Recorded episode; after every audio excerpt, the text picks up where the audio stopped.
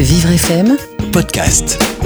À l'assaut, aujourd'hui, on parle d'une campagne de sensibilisation Les Chiens Guides, c'est ouf, organisée par la Fédération des associations, la Fédération française des associations de chiens guides d'aveugles, la FFAC, représentée aujourd'hui par Paul Charles, euh, Paul Charles, qui est le président de cette fédération.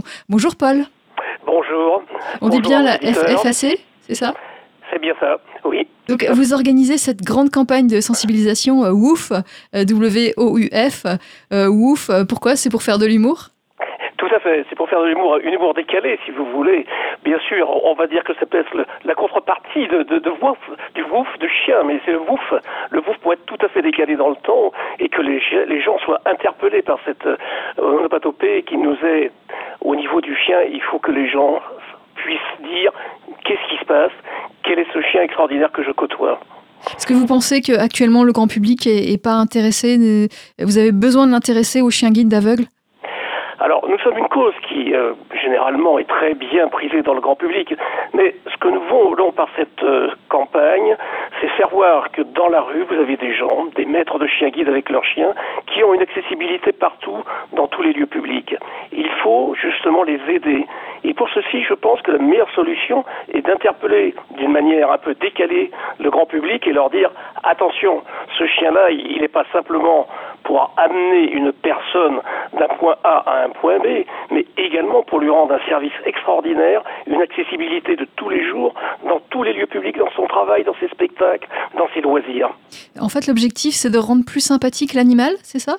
Pas, pas le plus, sympathique, mais je pense qu'il faut que le couple qui fait avec son maître, il faut que ce couple-là puisse avoir l'accessibilité totale dans tous nos lieux publics. Si oui.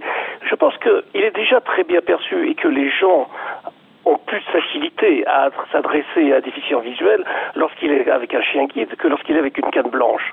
C'est déjà un accès direct, si vous voulez. On, s'adresse en premier lieu à un animal avant de s'adresser déficients visuels. Mais très vite, la relation s'instaure et le langage aussi s'instaure. Et vous constatez, certains euh, chiens, chiens maîtres euh, euh, constatent que les chiens sont peu acceptés dans les lieux publics ou, qu'il y a encore des refus, c'est ça C'est ce que vous souhaitez nous avons encore beaucoup de refus.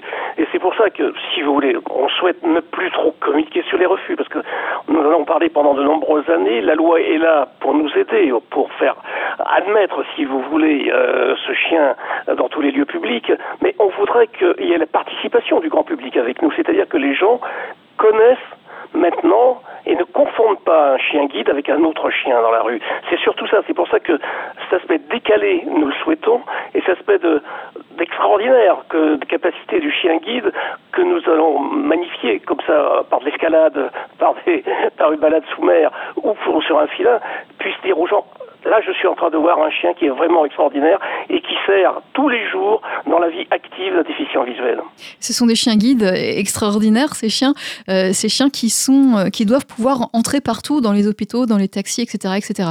Alors, bien sûr, mais dans les hôpitaux, ne soyons pas non plus absurdes. Il faut aussi, bien sûr, qu'ils ont le droit d'entrer dans les hôpitaux, mais pas dans n'importe, pas dans une salle de soins. Il faut qu'on soyons aussi pas dans l'exagération. Tout le monde, on peut mettre un chien guide, le faire attendre dans une salle tout à fait adaptée pour le chien guide pendant que son maître est aux soins. Et il faut surtout pas le mettre, si vous voulez, dans un chenil. Ce n'est pas ce que nous souhaitons. C'est un chien, encore une fois, extraordinaire qui doit être pris avec précaution en fonction de son éducation remarquable qu'il a reçue. Euh, un dernier message peut-être à faire passer avant qu'on conclue cette interview, Paul Charles? Dernier message. Si vous voulez, je pense que il faut, au travers du chien guide, c'est l'inclusion sociale des membres d'un déficient visuel. C'est-à-dire que tout le monde doit dans la vie, et aujourd'hui je crois que j'écoutais encore ce matin, que justement il est très difficile dans le monde du travail que les handicapés, quels qu'ils soient, trouvent un emploi. Eh bien, le chien guide est un vecteur encore qui va permettre aux déficients visuels d'avoir accès à leur travail, d'avoir accès à leur travail parce qu'ils ont une accessibilité, une mobilité intense. Je veux dire, ils peuvent faire ce qu'ils veulent quand ils veulent, à tout moment. Et ceci, ils ne peuvent le faire qu'au travers du chien guide. Mais je vous remercie, euh, Paul Charles, de nous avoir présenté cette campagne de sensibilisation euh, WOOF, euh, campagne de sensibilisation faite par la Fédération française des chiens guides d'aveugles. Donc vous êtes le président. Merci, Paul Charles. C'est moi qui vous remercie. Bonne journée. Bonne journée à vous.